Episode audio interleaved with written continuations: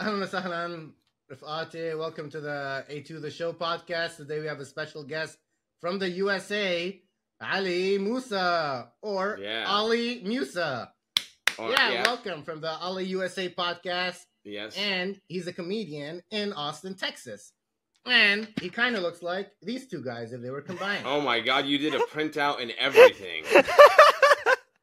Dude, I've been using that as an opener on stage a lot lately now. Just the love child of Muammar Gaddafi and Danny Trejo.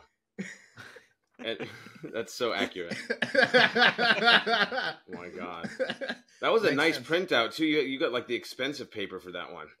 exactly. Show him your printer, Ali. Show him your beautiful printer. Yeah, right so I have a printer right here, right now. This is Oh a new my upgrade to the studio, so I got printing on demand. Wow. Let's go. I need to get that framed. I'm gonna I'm gonna just start using uh, Danny Trejo and Muammar Gaddafi. Someone needs to do an AI fusion of the two, and that'll be my new headshot on all my flyers. Oh For my your next God. special, you just use that as your cover photo. Yeah. I'm gonna start sending that out to bookers because they always ask for like a headshot and a bio, and I'm just gonna send that instead. you should. AI yeah, yeah, mix it up. definitely. Right. So, uh, how's your Halloween going so far? It's the October It's- season. yeah, Yeah. it's been it's been fun. You know, it's you know a couple more weeks till actual Halloween. I don't know if I'm gonna dress as anything. You know, I just I wear horror movie T-shirts, and I have a lot of Halloween related jokes lately that I only do this time of year. So you know, I enjoy it for that. What- Okay. What, was the last thing you wore? Like last year? Um, last time I like wore a costume, Yeah, yeah. I was Jon Snow from Game of Thrones. okay. Oh, fuck yeah. Yeah. Yeah, it was yeah, an yeah. expensive costume too. Like it has like ten different pieces. It was hard to put on and just like you construct your breathing and everything. It was it was tough. It was What the super hot too because I was in Wait, Arizona and it's still breathing? 112 degrees in October in Arizona. I'm walking around in this wow. layered costume. I went on stage too and was doing comedy Mhm. as Jon Snow. Wow. Jon Snow more like John Sand, am I right? Right. I'm sorry.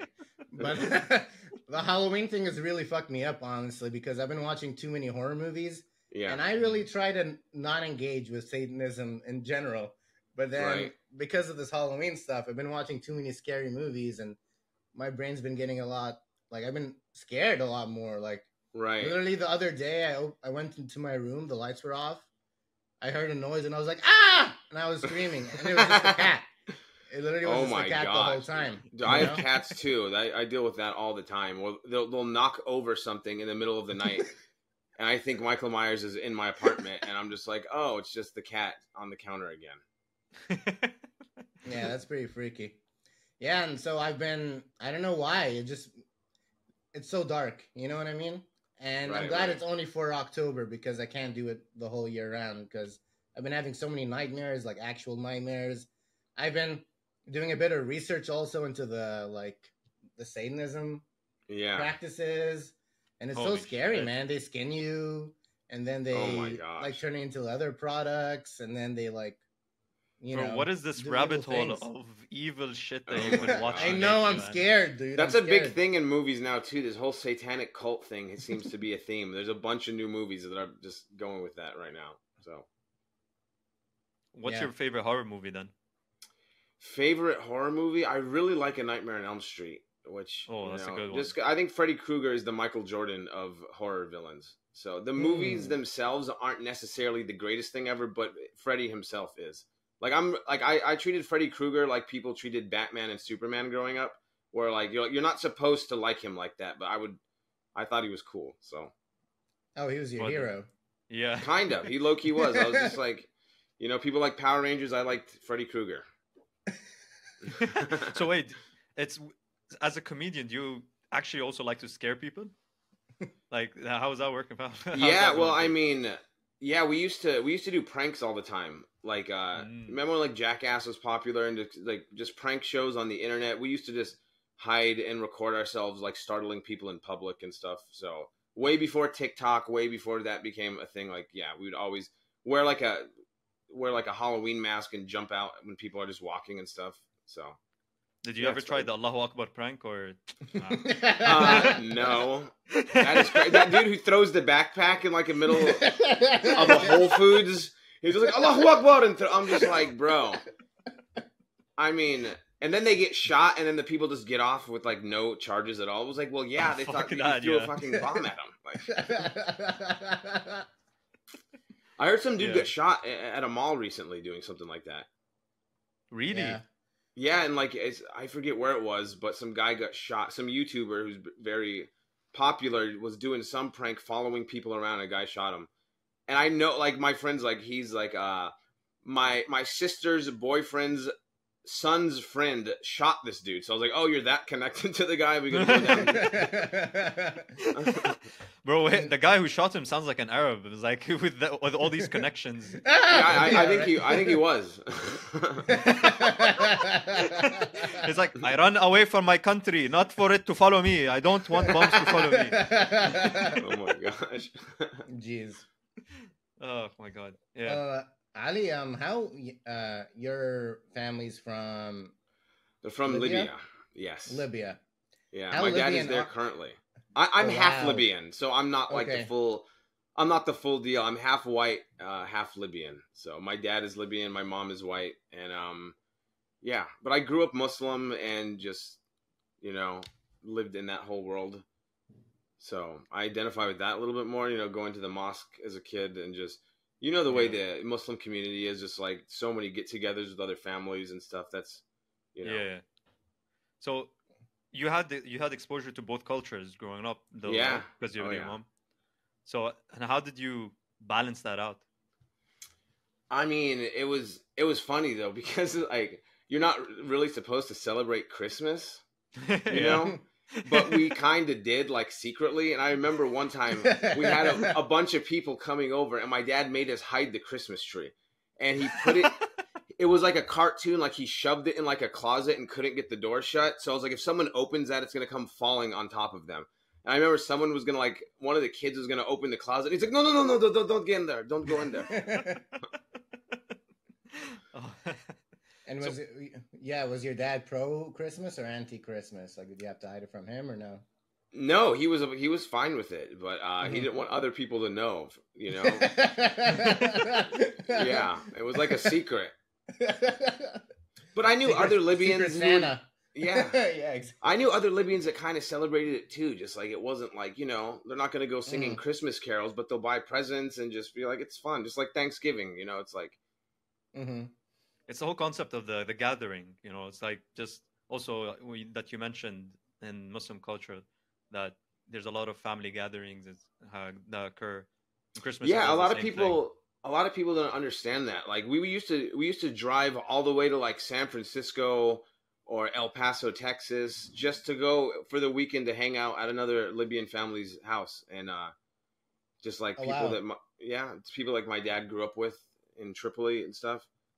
And uh, yeah, we we basically were family. There's a, a bunch of Libyan families where I'm just like they were, you know, kind of considered almost siblings in a sense. We would just see each other so much. yeah Mm-hmm. is there a large uh, libyan community in uh, texas Mhm.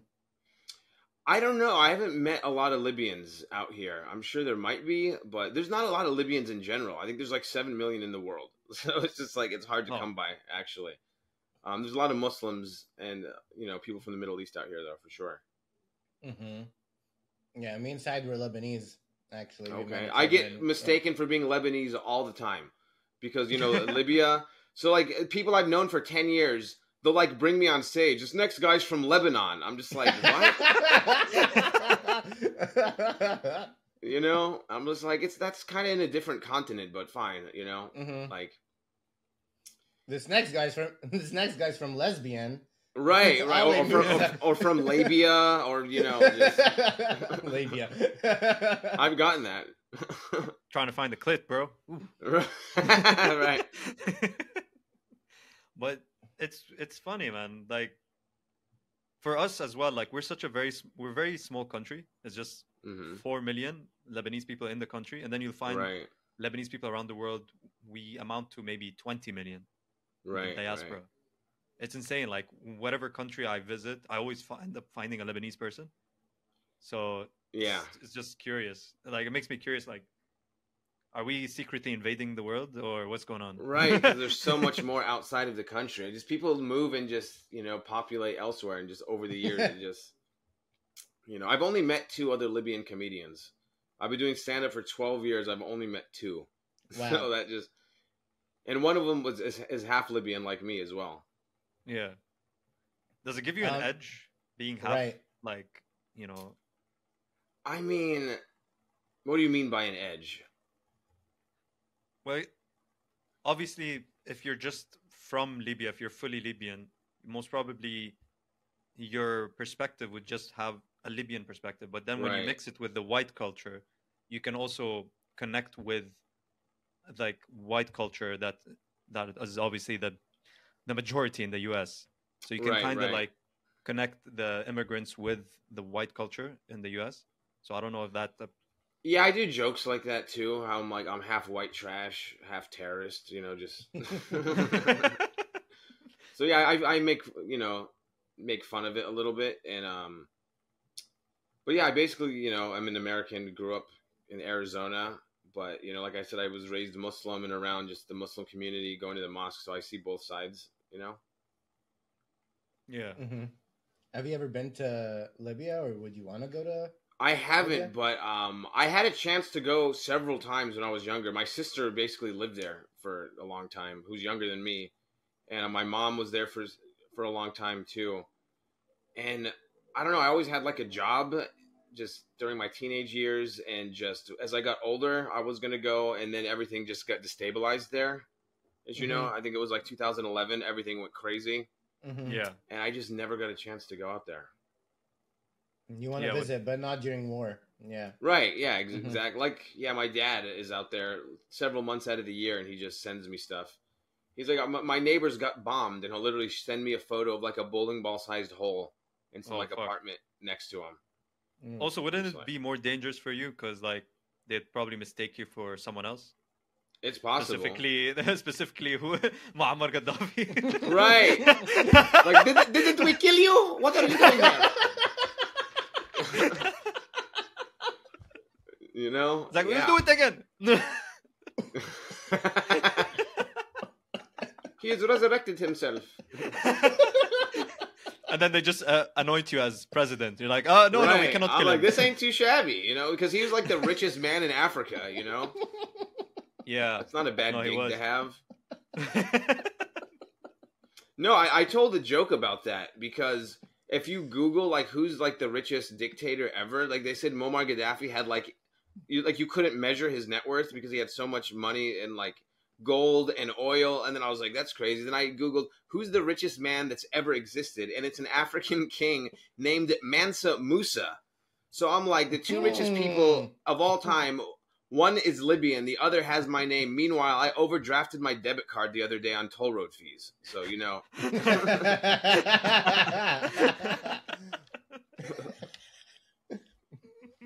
Uh, I guess it's just a sign, man. You, you got to go to Libya. right? make it Yeah, I think it's it's my calling to go and take over. you might be the funniest comedian in Libya right now. I mean, my went. dad's pretty funny, actually. But yeah, I would say I'm in the. I, I'd say I'd be in the top five if I went. Did your What do you dad think do of- stand up at all, or no? oh yeah, go for no, oh, it. not at all. He's super funny, but he never, you know, he's good with impressions and voices and just, you know, super smart. My dad speaks like six languages and, you know, he's Wow. has like three Whoa. degrees going to different universities in the United States and in Tripoli. So he's a way more successful person than me. I'm surprised he hasn't disowned me at this point. it's it's interesting when like you have parents that are just they've done so much in their life and then their children's paths is just so different from them right? Um, yeah. it's it's like these expectations are just placed on you and then you realize that it's that's not exactly true it's just your path is just completely different from what they have done in their lives Right, right. Yeah, and especially when you say you're going to be a stand-up comedian. That's just like that's for people on TV. You know, it's like what do you that's like saying I'm going to be a professional wrestler. It's like no one actually does that, you know? Like yeah, it's out there, but it's such a minuscule possibility. You know, you don't you know, it seems silly. Like I'm going to be a cowboy. It's like what are you talking about?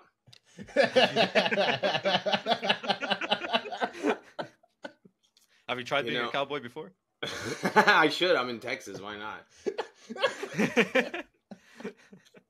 No, but for a a funny- while he was just like, "When are you gonna get a real job?" And then you know, once he saw me like actually getting somewhere in it, he was he was cool with it. You know, my mom's Nice. always been accepting of it. You know, When did you come out as a comedian? I love how you said "come out" like I came out of the closet. Like I'm gay. Just like the Christmas tree. right? Yeah, ex- there you go. Callback. Um, I mean, they I mean, they knew that I was doing open mics and stuff, so like I was like, I'm doing stand up, so you know, and um, once I started getting booked and everything, and then in order to get successful at stand up, you have to like be all in. So you have to sacrifice having, you have to sacrifice a, a series of things. It's like having a normal, you know, how many jobs I quit just to do like a gig that paid twenty dollars or nothing. I'm like, I have like a part time job at a grocery store. You know, I'm in my early 20s, so you know it does enough to pay the bills, kind of.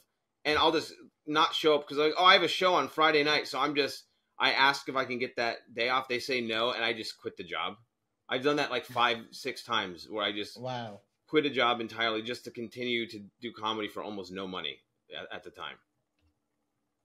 You know, they say you got to put in like ten years, and there's there's major exceptions, especially in today's uh, internet growth, where if you Mhm. just go viral and you're funny and someone sees you and likes you, you can you can. Uh, that's why it's crazy because someone could be doing comedy for 15 years, they've never got a break, and then someone's been doing comedy for a year and they catch a break. But that's what makes it exciting that the fact that there's no rules, you know, Mhm. there's no set you think path. it's a bit like gambling then? I mean, sometimes it's like winning the lottery, so a little bit, you know. Yeah.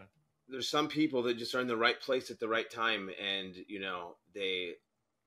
It's like yeah, like it's equivalent to just be getting like super lucky. Mm-hmm. Is that I why kinda- we? Yeah, I just wanted I- to go follow up go on for that with the the Kill Tony uh, Yeah. situation. Is that what you're aiming for when you're hopping on a Kill Tony? Yeah, it's just um, I like the the show and the format, and uh, it's just being here in in Austin. Like I wouldn't be like some of these lunatics that li- literally travel from Europe to to, to get on Kill Tony. and they've never done comedy either. I understand if you're just like, I want to visit United States, I want to go to Austin and, and see stand up, and then you you're there, so you sign up. But I know people. I've talked to people that specifically like travel from all over the world just to do Kill Tony, and they've never done stand up. I'm like, you're gonna get humiliated, Wow. You know? Yeah. like, yeah. He doesn't And, like um, that. yeah, exactly. No, no. so yeah, I feel like it's a way to boost, you know, what I've been doing and who I am. So, um, Mhm. and it's a fun hang too. So, yeah, I've been on it. I think four four times I've been on it. The the first time I hadn't even lived in Austin. I was just traveling through, and I got on the first time. And the reason I got on is they thought I was a female because I'm sure you guys wa- you, wa- you Al, watched you the show. now. Yeah, like "L- let's get a lady up here, and he starts shuffling through, and he's like, John, nope. Michael, no. Huh. Allie Musa. And he brings me on, and he's like, You're not a girl. Let's see you anyway. you know, uh, yeah. That was the big, that, that one got me the most attention. Like, I've been on a few more times, but I had a huge influx. I still get recognized. I mean, I don't know exactly what particular episode I get recognized for, but like all the time, people are like, "Oh, you're from Kill Tony." Mhm. So Yeah. it's kind of cool. He li- he likes to roast you, by the way. That's what I've, I've noticed. right, right. I mean, he loves roasting everybody, but yeah, he de- definitely. What do you call me? A melted magician last time or something? I- I something like that. Mhm. Oh So- my god. How often do you sign up for it? You've been there four times. I've been on it four times. Um, I've signed up a. a sh- Can we cuss on this podcast? Yes. Yeah, yeah, it. you can. Okay, Yeah. I was gonna say, right, right. Yeah, because I, I cuss a lot. Um, yeah, I've, I've signed up a shit ton of times. Um, Mhm. I, it took me a year. So like, I got on the very first time I signed up because of the them thinking I was a female. Mhm. and then the second time i'd maybe signed up like four times five times and got on again then it took me a full year of signing up you know three times a month so it was like dozens of times before i got on again and then um i got on again uh, in uh, just like two months ago something like that and that took like another seven months so not every week though. I, haven't. I haven't signed up in like a, a couple months now i was like i got on last time you know i'm gonna just focus more on getting booked on shows around town and traveling and uh I'll sign up again for it for sure. Mhm. Yeah. And uh, what's it like from like your perspective? You know, being on It's- stage. It's hard for me Joe honestly. Rogan Hinchcliffe. Yeah, and then Post you don't know who's on. So I liked it. I liked it better at the Vulcan Gas Company. The Mothership Mm. is an amazing club, and the aesthetics and the outlook. I mean, like um, layout is better for sure. But as a comic, I liked being able to watch it because at Vulcan you could stand in the corner and watch the show, so you know who the Mm. guest is. You know the vibe of the night. Is it weird? What what have they been joking about? I could say this once I go up. So with the mothership, you go in blindly. I had no idea it was Rogan. I had no idea it was Post Malone. You just they just rush you in through the back and you walk on stage. And then like Tony was even like saying things I didn't even know what he was talking about. He's like, "Yeah, that last guy," and I was just like, "I don't know what you're calling back to." You know? So from from that standpoint, I really like you know I would rather know what I'm going into because Yeah.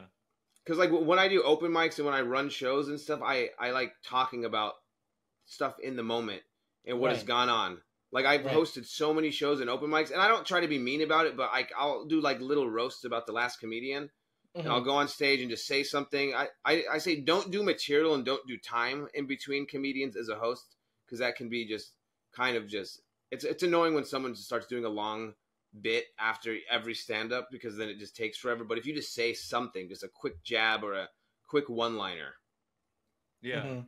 Just to keep the vibe flowing, you know, and like Right, right, right. up. That's why I don't that- like these shows where they just they piggyback each other. It's a good way to like tighten the time where eh, they call it shotgun mic, where the mm. comedian brings up the next comedian. I mm-hmm. like Okay. when there's a host. I feel like hosts are undervalued and underrated when it comes to comedy. They actually used to have headliners host shows, which I think is a way better way to go about it.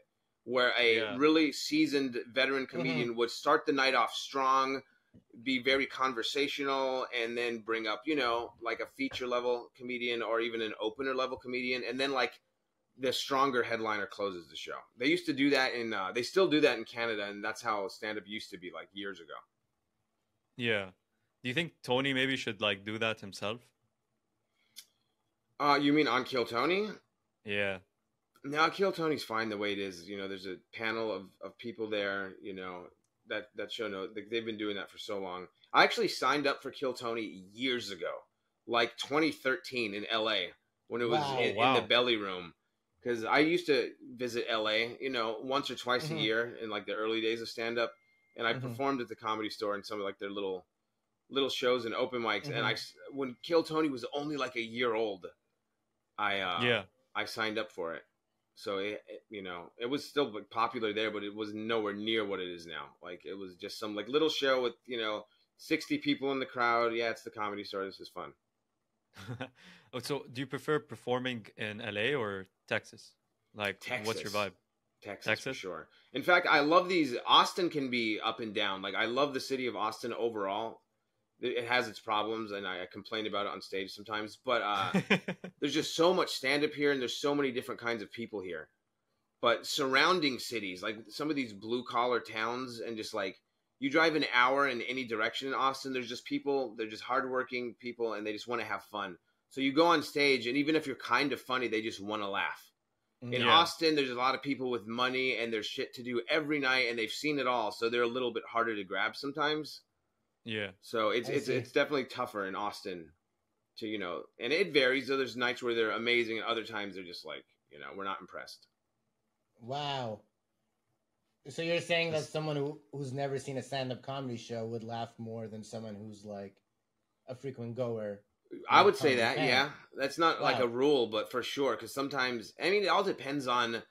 There's so many different variables because sometimes crowds just suck. Honestly, like it's so weird. Mm-hmm. Like I've seen a list 25 year in, you know, having five specials in comedians that are millionaires go on stage and eat shit because the crowd is just tired or weird and they're maybe trying new stuff but Mhm. you know I, I was gonna i'm not gonna drop names but uh, yeah i've i've uh, After, It took- after.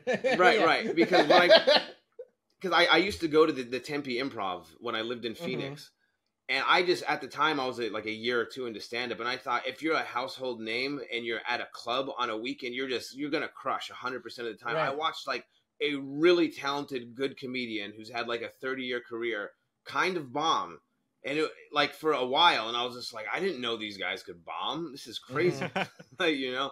I mean, yeah, Norm Macdonald used to bomb every other time. You oh, know? Oh, yeah. it's like it's such a weird George thing, you Carlin know? used to walk auditoriums, you know, if they weren't feeling him. And I'm talking like angry, bitter, like 60 year old George Carlin would Right, go up and just let loose, start ranting. And they're just like in some small, I think it was in North Dakota. There was a story in like, oh, 2005 maybe. He like walked like thousands of people at some theater because he was just unhinged that night. It was like, I'm going to yell about shit that, you know, that pisses me off. And I don't care if you find it funny. He- he- here, here's a name I will say. I did a comedy festival called the Big Pine Comedy Festival in Flagstaff. Shout out to them. And uh, I don't know if you guys know who Nick DiPaolo is. No. He's a very successful comedian out of Boston. He's been Mhm. doing it for years. He used to do Tough Crowd with Colin Quinn a lot, if you remember that show. Gotcha. hmm And he's very conservative, and he doesn't care who knows it. And Mhm. Flagstaff, I guess, is a little more liberal. And he went on stage, and they paid him as like the marquee headliner of this festival. hmm and he Oh. goes on stage and he's just ranting about like he loves Trump and all this stuff and he was walking like hundreds of people and he's up there and he's like I don't give a shit the check's been cleared I've been paid motherfuckers and I was just standing there and he is super funny but I'm like he doesn't Mhm. care that everyone hates him right now like this is kind of empowering hmm Do you think that's like a s- like a a trait that comedians need to sort like? yeah I know but they need some, thick skin, but do you also have to not not care about the audience? There's a diff- there's a line in like not caring because sometimes if you're just abrasive and you're mean and you really don't give a fuck like you have to give a fuck a little bit. There's Yeah. there's like i don't like i forget who said it. I think it was greg fitzsimmons. Mm-hmm. he's like just don't be afraid to bomb and don't be afraid to be yourself and whatever happens after that is it is what it is. But if you're confident in control and you know your ability you know and you're actually good at comedy like it, it's gonna go well. But you don't want to be like the, d- don't give a fuck to the point to where you're disrespectful to the audience. And i see that you know i've probably been guilty of it before where people get Yeah. mad if a joke doesn't work and they're like fuck you guys. Or they think that they can shield the emotion of bombing or people not liking Mm. them by like if you don't care about me i don't care about you. Like i absolutely care about the audience and if they're going to have fun or not.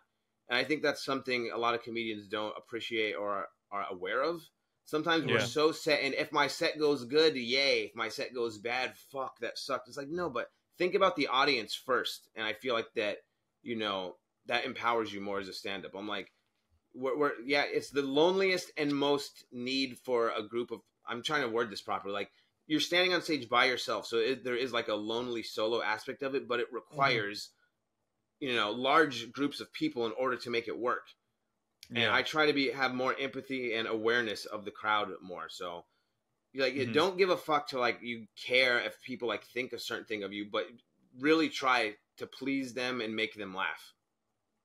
If Yeah. that makes sense. Yeah, it does because like, and you don't want to doubt yourself based on what their opinion is, and at the Right, same right. time, you want to be in service to them because in the end, you are getting paid by them to entertain them. Right, Like right, your job is to entertain. And Absolutely. It's it's also like it's supposed to be fun. You know, you're supposed to be enjoying Of course. the fact that you're and they entertaining. can they can kind of sniff it out when you're up there, whether you're phoning it in or you know, if you're just. I I feel like that if you're not having fun and you like, there's a disconnect sometimes with the crowd, Yeah. and somehow they can tell. It's so weird because I'm like, these jokes have killed a hundred times over. But if you're just not feeling it, or if you're too nervous or something, like they can sniff it out. Like, oh, there's something rigid and fake Yeah. about this right now I think like something when you're loose and having fun, like there's nothing better. Definitely. I think something that's that can empower a comedian as if he's nervous on stage is actually just claiming it on stage. I oh, was watching course. yeah, I was watching um the um, so he's a Lebanese comedian here in the, the UK. His name's uh, Yeah. Ali Marouf. Shout out to him. Okay. Yeah, yeah. look him up. Um he was doing he was uh, opening for another comedian and at one point he was he just said it uh, to everyone. He's like, you can see that I'm shaking, I'm nervous, you know, and right. people just laughed. You know, it was Yeah, yeah, yeah. it was just like he claimed uh, his emotion, and people like could see it, and they, you know, they resonated with it. Yeah, of course. A- Acknowledging what is happening is you. I think you need to because it, it can become awkward and uncomfortable if you don't. You know, if something if there's a glaring joke, like it's glaring that you're not doing well or you're nervous or there's you know you have I, I feel like that you need to to bring it up um yeah because that's like it's unnatural if something weird is going on just to ignore it, it just feels just feels strange to me Right. Yeah, that's very true. Mhm. i feel so I, I feel like when you start to really become a stand-up comedian is when you become yourself you know and it took me it literally took me to like year 8 I Mhm. always had good jokes. I would go up and you know do well for the most part if the crowd was there for like for stand up like comedy ready crowds. You know they- they're gonna laugh more than at a bar or just at some weird showcase. Yeah, And once you start being yourself plus jokes, that's when you really start to turn the corner as a stand up. And um, that Yeah. started for me because I, I ran this dive bar open mic in Tucson, Arizona, and it was, you know, we got shut down for a while, and it was during the pandemic, you know, 2020, 2021, and we'd open intermittently. It's like we're open now for two weeks. Nope, we got to close down again. The- The numbers are up, and every time they were open, I was still hosting this open mic, but no comedians would show up because you know, scared of COVID, and just so Yeah. sometimes it would be just me, and I would do just like an hour of just Wow. talking to like seven drunk people at the bar, and I would jab in jokes a little bit. And after doing that for a few months, I'm just like, oh, I, I'm like now being me on stage plus jokes, yeah. you know. So I, I say- turned the corner for sure. Would you say it's the amount of time you put into it also? That it's like you have to put in the hours and hours and hours and hours. Oh yeah, yeah. The general rule is you got to be doing stand up for 10 years, but that's a difficult thing to measure because I know so many people that stop for a while. They come Mhm. back, they stop. I'm just like, you know, I've never really taken like large breaks. I mean, Mhm. COVID was probably the biggest one. Other than that, it's always just been like, oh, I haven't been on stage for 2 weeks or something, but you know, I've had I know people that stop for years and then they come back and then they stop for 6 months and then they come back. It's almost like yeah, you've been doing it 20 years, but there's someone that's been doing it seven that's put in actual more time on stage than you. Right. Yeah, exactly. Totally. And uh what do you think about like the the roast format? Like um, you know, like Tony can come to you and say, Hey, with a face like yours, how are you meeting any girls? You know what I mean? And that's a mean comment if I just said that to someone on the street. But what's the difference Yeah. between saying it on a street versus saying it in a comedy show? And Because it's more- how do you know the I- context? Yeah, yeah. It's it's definitely I mean on on stage it's different because you know we're trying to make people laugh. If I were to just Mhm. walk up to someone in front of a Circle K and be like, "Wow, you look like a, a, a you know, you look like an autistic Morgan Freeman." Like why like you know that's just insulting somebody. You know, there's a difference between roasting and insulting. Yeah. Know, like I remember David Lucas just roasted me a bunch in the green room out of nowhere. He was just like, "It's a Puerto Rican it" or something. I was like, "A Puerto Rican it," you know. But um, Yeah, the Puerto Rican it, I don't think uh, that doesn't fly, bro. Uh, David Lucas fucked right. up on that one. Yeah, yeah. I think he's good at roasting. He's good at roasting Tony. You know, right, he's- right. he's- I think Ali froze on me. he did. Ali did Mhm. froze, freeze. Did he, fr- yeah, did he freeze for you? yeah, yeah, yeah. I think he's. I think he laughed so hard that he just couldn't handle it anymore, man. He had right. I think he Seizure. spontaneously combusted. he's turning. Yeah, he he's turning red. So I don't know if he like continued turning red and then just go Allahu Akbar on on live on the show. right, right. But anyway, yeah, comedy, man. This is a this is an awkward way to continue this conversation. Right. he's, he's out entirely now. His window disappeared. I think this is a good time to back roast in, him, right? to be honest. Right? so, you have your own podcast also, Hadi. Yes. What got you into podcasting? Okay, to make a, I was gonna say to make a long story short, but to make a long story long, uh, no. Here, here's the thing. I, I got into stand-up comedy through podcasting, but not in the way that you'd traditionally think, because I used to make music. Okay, Um. I used to make rap music and uh, make instrumentals, and we would rap, and I would sell beats on MySpace. If you remember MySpace. So this is back in like 2009, 2010, right when the Joe Rogan Experience was new. Like I saw the first time Joe Rogan ever streamed a podcast because I followed him on Twitter and he just sent out a blast like going live and it was him and Brian Redban for the first uh, Joe Rogan experience ever. Yeah. And then I started listening to that every day or every time he released one and we were doing music. I was like, we should do a podcast too. You know, we listen to Joe Rogan all the time. Let's just, you know, switch our lanes a little bit. We can't just do only music. So we started recording a podcast, me and this other dude, um, who's in prison now, but that's a that's an even longer story. yeah. And we would um we'd record a podcast, not even about our music, you know, smoking weeds, talking shit. And people Yeah. all the time would tell me I was funny or you should try stand up. Or I would do like random impressions and stuff. They're like, Have you ever done stand up? And then after like the fifth time, I was like, You already told me that. I said no. Like, no, I didn't. I was like, Oh, another person is telling me to do stand up. So I just started hitting open mics.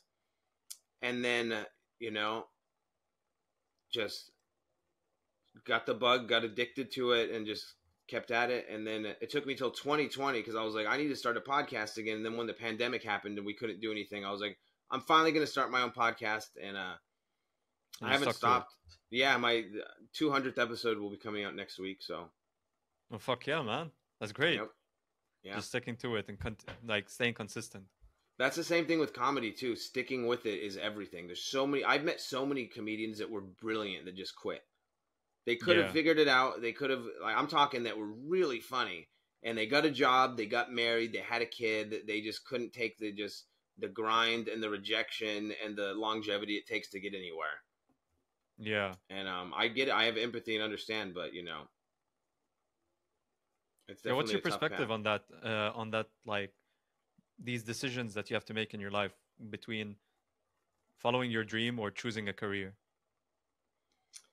I mean, I'm definitely more of the follow your dream, but sometimes you got to be realistic because there's that's a difficult question because I meet a lot of people that I'm just like some some people just don't have it. And I don't want to say that to be mean because I've seen people that were objectively bad at comedy for years and they figured it out.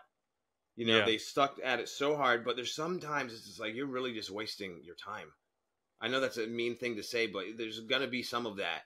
So I'm like, it might be time to hang it up and get a job or just figure something else out.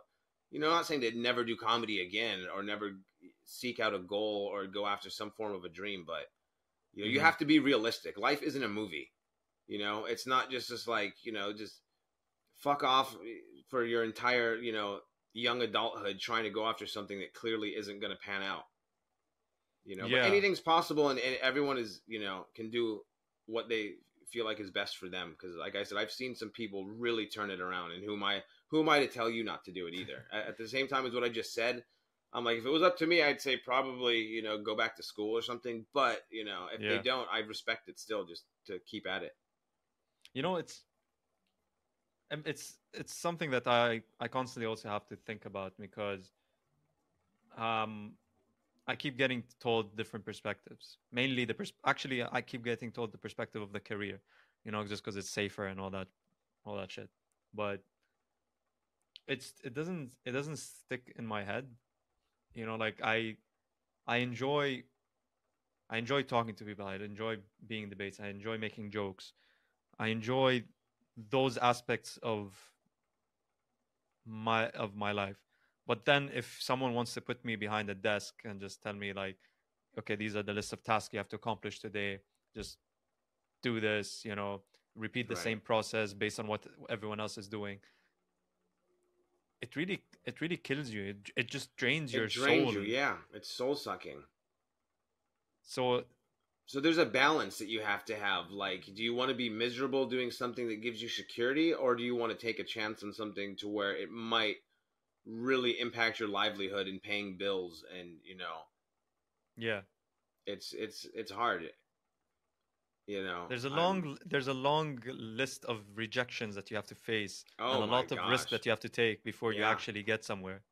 Absolutely, yeah. I mean, there's it, like I said specifically with stand up, it's the most, you know, it's the most unusual thing because you you could be one yes away from your life changing, or you could be on the path ten more years of really not getting anywhere. You know, it's it's, but as long as you love doing it, and you know, I know so many people that like you know live in their car or are in their 30s with multiple roommates and they're still going for it and i have respect for those people you Yeah. know because if, if you love it enough you know you- you'll put yourself through stuff that normal people wouldn't. That's that's another thing now that you bring that up. I've met comedians that easily were on their way to a fulfilling career and getting somewhere. They just don't like the uh you know the uh i'm trying to think of the word here.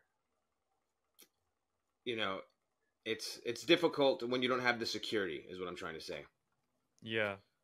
Like uh and speaking of security, here we have Mr. Career. he's back back in the, oh with the cat in the background i got cats around here too if they wake up i'll introduce you to them Welcome back, Ali. We were just Okay. Sorry talking about about, the uh, interruption. your Yeah, safety the- issues. oh no you're good you're good we were roasting you- you, are you for safe like and secure, Ali? straight Are you good? I feel I've been in trouble. Yeah, exactly. You know, when you make too many mistakes, that's what happens. You get fucked up when you mess around with this kind of people right here. right right happens. homeland security was knocking on your door because of that i think that's what you got interrupted with You know, Ali, you know, when I was a kid living in Lebanon and I want to move to the United States, everyone used to tell me your name is Ali.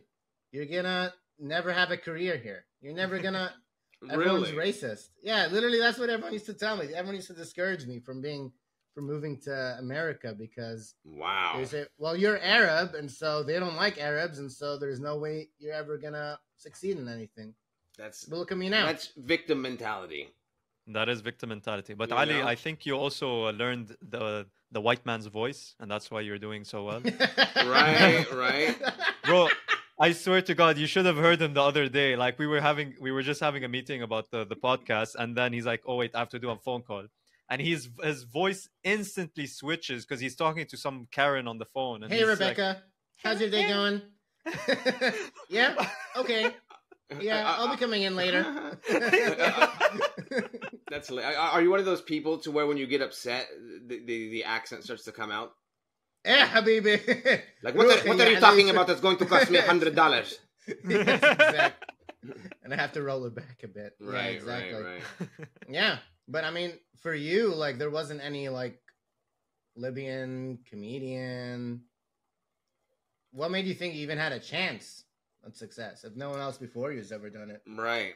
Well, you missed a pretty in-depth conversation about how I started stand-up, and uh, you know, I'm serious. Oh I wow, I'm Bro, he was a about that. rapper. He went from Yeah, rapper started- to I started Joe a Rogan rapper. to So I, and I'll, his I'll give partner's the, in jail for some reason. I can't believe I'll- I missed all that. I, I'll give you the quick cliff notes really fast, so the listeners don't have to go through that again. notes. Started off started off as a rapper and then we were listening to the Joe Rogan experience all the time and we're like let's start a podcast as well during the podcast you know our 22 listeners would always tell me I was funny and I should try stand up so started doing stand up and it was because of the Joe Rogan experience but not because I wanted to be a comedian at all we were rappers started a podcast because of his podcast people told me I was funny boom started comedy Wow, that's a cliff There you notes go, right man. there. right right Damn. hmm You know, we had um like a guy who was like a philosopher, psychologist guy on the podcast, and he was telling us that like stand up is like the highest art form because it really gets everyone in a room laughing together. He Right. described it like a spiritual experience. You know, it's yeah they not come like right yeah Mhm. there's definitely there's a weird like connection and energy that you feel. It's just like it there's nothing else like it. Like it is like not to be cliche but it almost is like a drug. Like it really is. Like there's times where i'll do like a really excellent show in front of like several hundred people and i kill and it's hard to go to sleep that night. You you feel like hyped up and just the adrenaline takes a while to uh so it's like did i i should have just done a line of meth and i could have just skipped the show you know it, it also the energy stays with you for days. It doesn't only it's not only for that night. You can feel right it right right coursing through you for the next couple of days. for sure And speaking of energy, like, do you feel like comedians might be like one of the most emotionally intelligent people out there? hundred percent. That I I really think that too, and it's it's the biggest thing that I mean I knew in school too. Just going through high school, some of the smartest people I met were just like the rejects who would who would skip class all the time. But then when you talk to them, they're super intellectual. They have like the the most you know intelligent vocabulary. I'm like, how are you failing every class? And, just-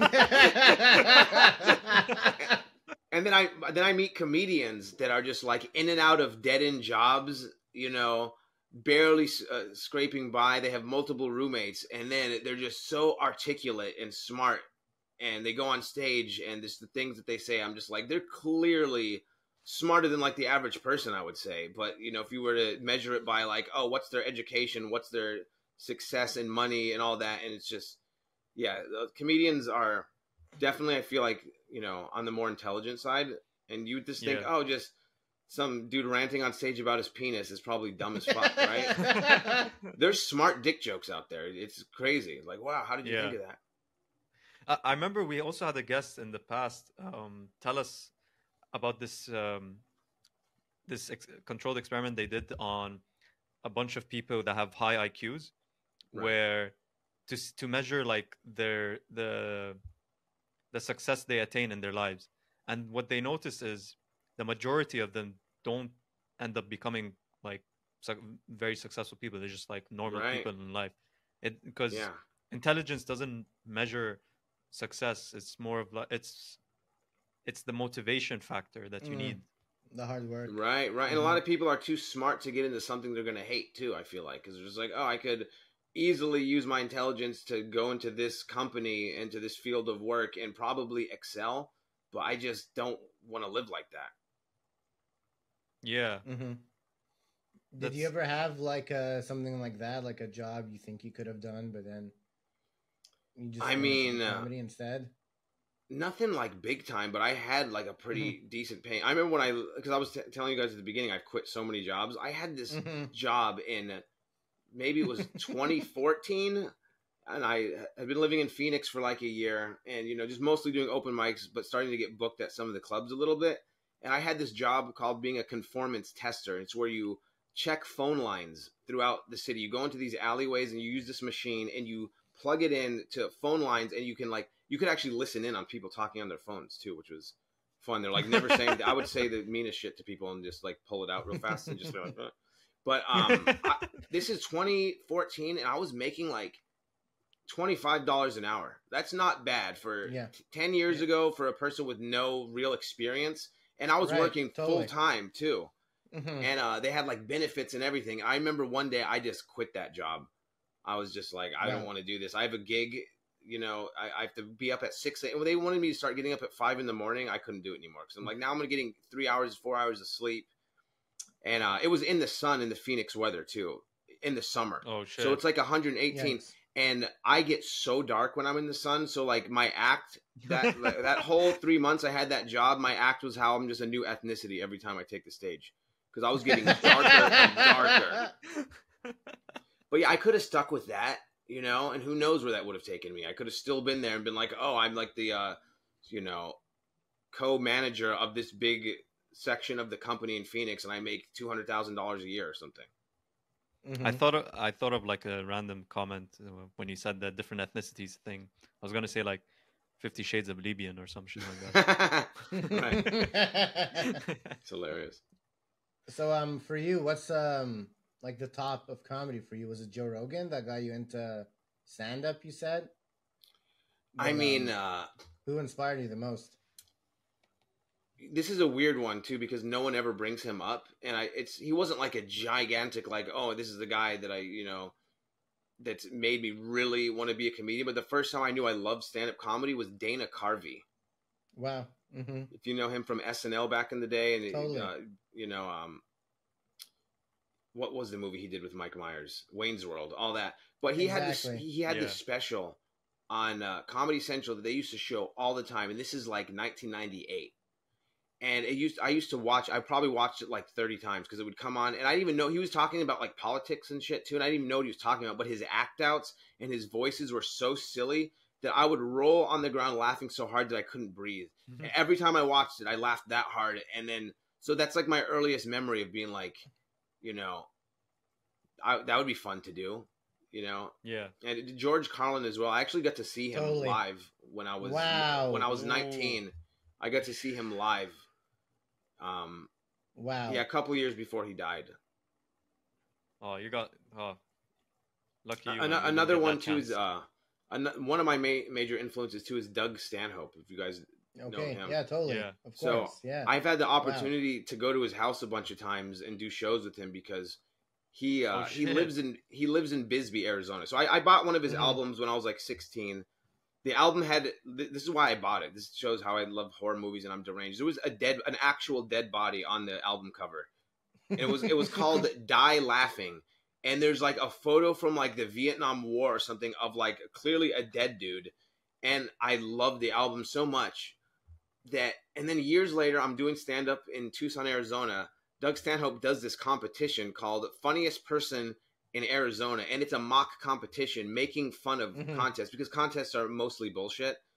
Uh, Mhm. especially in something like comedy as well. You know, it's not like there's no Totally. real measurement of like who's better at this. You know, and he just made a mock competition where we all got to do one minute, and him and a panel of judges sat up there, and it was this is in front of like 800 people. So I got I sent some video. I got accepted to do this contest, and then we partied with Doug Stanhope, got to meet him, and then he started doing annual Super Bowl parties at his house in Bisbee, Arizona, which is just like an hour and a half uh, south of Tucson. And we would do comedy in his backyard, and then he would, yeah. and then he would come up and crash open mics all the time in Tucson. We'd be doing a regular open mic on a Thursday night. Doug Stanhope just walks in with a drink in his hand and just hangs out. and um, so yeah, that's that's been one of the highlights of my life as a comedian. And he here's what I say about Doug Stanhope: he is a top five living comedian amongst other comedians. If you talk Mhm. to comedians that are really, I'm talking even the best headliners in the world. I feel like he's top five living. The respect that he gets, and yeah, yeah. So, what is your top five list? I really don't have one, honestly, but I, I know I just You threw already that put out there. Doug there, man. You gotta have. I know. I'm someone else. saying. I'm saying that he's probably like top five living Mhm. amongst comedians as far as the, the respect factor goes. The comedian's Okay. comedian. I love Joey Mhm. Diaz too. Yeah, I would love to see him. Joey Diaz, man. I got I One got to open for him a few times. What? Wow. Yeah. No way. Yeah, yeah. Um, That's legendary. sounds like Bro, I'm you're bragging. dream, man. no, No, Yeah, it's I mean- because you're a regular guy, you know, getting into stand up and then meeting the heroes. You know, it's, Right, uh, right. It's an inspiring journey. You know. for sure. And here's the thing: I'll I'll be you know transparent and not act like oh I'm so funny. Joey Diaz pick. I asked him on Facebook one day, oh you're coming to the Tempe Improv, can I open for you? And he said yes. And I was like, he said yes. And then and then I followed up with this is like 2016. I followed up with he said yeah you can open. I said cool. Who's featuring? And he's like, "Don't worry about it. I said you could open." I was like, "Okay." And he could- he was so cool. I got to do it a few times over the years, um, at the Tempe Improv, and uh, yeah, he's he's one of my favorites for sure. He he makes me laugh. I mean, I I feel like that you could say that technically there's people that are maybe better at like the traditional art of Mhm. stand up, like you know how locked in they are to like set up punchline, just jokes. But as far as someone just being pissed off and ranting, he might be my favorite. totally. so, is he a You know, I better find- than uh, George Carlin? Um, it's different for sure. I, I I think they're both up there. I it'd be hard to choose. I Joey Diaz's ranting makes me laugh more though. hmm I mean, George, George Carlin's Carlin yelling about the think. gov- government being corrupted. Yeah. Joey Diaz is talking about you know the shape of a woman's vagina when he was twelve years old or something. You know.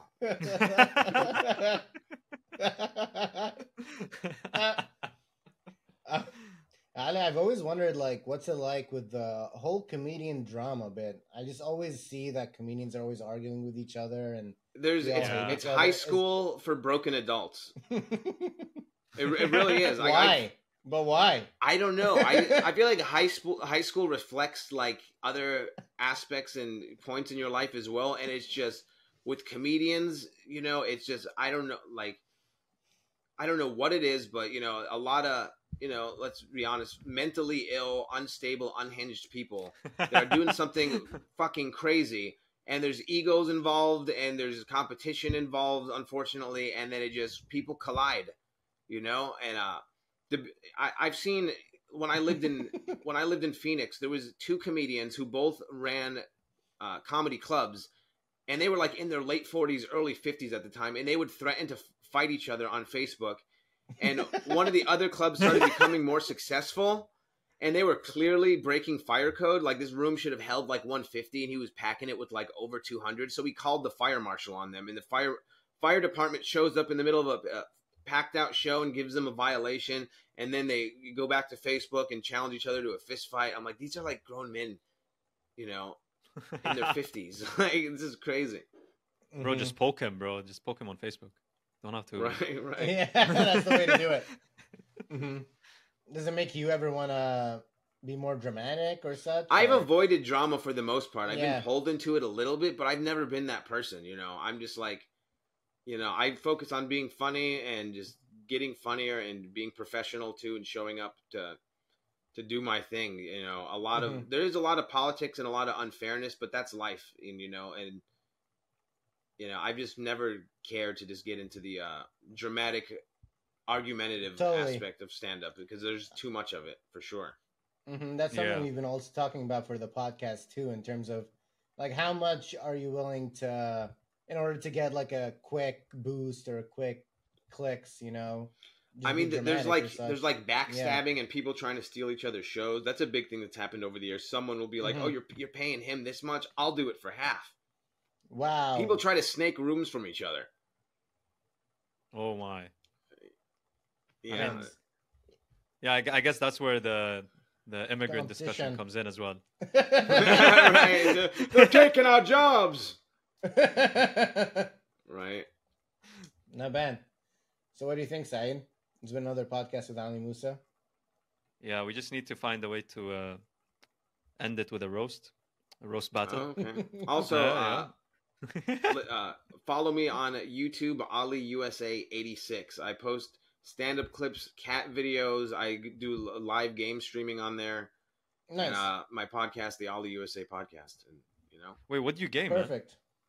I've been uh, I've been trying. Well, I I've gamed like so I got this gaming laptop last year, and uh, I'll do like some of the newer Resident Evil games, but I do a lot of old school Sega Genesis, Super Nintendo games, and I suck at them really bad. I don't force emotion, but people think it's funny when I'm like getting my ass kicked and getting mad about it. So like, there's a lot of that on there. Yeah. Yeah. Why the All right. Sega Genesis games though? Why not? Because I grew. Like, that's like, I'm a '90s kid. I grew up. I grew up playing Super Nintendo and Sega Genesis, and there's just something fun and nostalgic about it. that makes sense. So Mhm. now for the roast battle, Ali, you you get first mic. You can uh, start roasting us, and then we'll we'll return fire. oh, oh my man. goodness! All right. I see you have sponge. I see you have SpongeBob on your shirt. What are you, gay? SpongeBob's gay. That's for that's for you, Saeed. oh wait, that's me. Oh- Yeah. Oh, yeah, that is me. Fuck. right. Saeed looks like he harasses women in malls in a in a kiosk. yeah, that's true. Wait, how did you know? That's my part-time job. My part-time part-time job. yeah, I do it on Saturdays and Sundays. You know, sometimes I I harass your mom as well. No, I'm joking. Oh, Sorry, I'm not very good that's at big uh, words for people. someone who wears shitty cologne to bed. Hey, man, I'm just trying to stick to my eth- ethnicity. You know, I just gotta stick with the with the the color coding that I'm I'm given. I'm not uh, like I'm not white. I'm visa white. It's Visa gotta- White. That should be the name of your next podcast. Visa White. it's yeah, that, that is true. nice. Well, Ali, Ali, but, uh, you- you you mind roasting like- the guest, not me? like, Alright. why am I getting roasted? he's our guest. We're supposed to treat him good, Ali. You know. oh yeah, that's He's- true. That's true. I mean, he's pretty buff. He's pretty swole. You know, it impresses me. I don't know if it impresses girls, but it does impress me. Well, Bro, I'm just try- matters. I'm just looking girls, for as long as the- you're impressed. Look, I'm just looking for the the moment you catch on Kill Tony where you just don't bomb anymore. Oh, there we go. Hey, Next time. Jeez. hey, hey, hey, I had to two v one. I had to shoot with the, the big guns. I, I- and Ali the professor trying to look like a fucking Saturday night uh, Saturday Night Live host or some shit. I don't know. Right. Mhm. Or no, so, Looks sorry, like the he Tonight an update. yeah, He looks like he hosts his own game show at a nursing home. Actually, not wrong. yeah, exactly. What's the audience like, bro? How's the vibe? They're just eating their soup. It's like, "Ugh." A lot of diarrhea. Oh exactly. you ever make someone laugh so much that they poop? Yeah, exactly. That's my specialty. That should be my goal. Once that happens, I'll quit comedy. I'll be like, I'm done. I've achieved it all. What else? What's the point of doing this anymore? You can retire, man. If that happens, yeah, you're just. Right. All right, Sides. Well, All right, guys. So another podcast. Yeah, Yeah. Another thank you for having me. That that was a lot of fun. Honestly. Oh, thank you, Ali. cool. No, Same here, it's buddy. been great having you on as well. Thank you. And uh, you guys, this has been another podcast on A2 The Show. We've had Ali Musa, we've had some great laughs. We've shown him his uh, true birth parents from the start. Ali, the professor, has his cat with us. We had a, a special guest. And this is how we sign out. Salute to the camera cover. High five. yes! Goodbye. KD battle! Woo! Cat Fight, battle. Fight, fight, fight.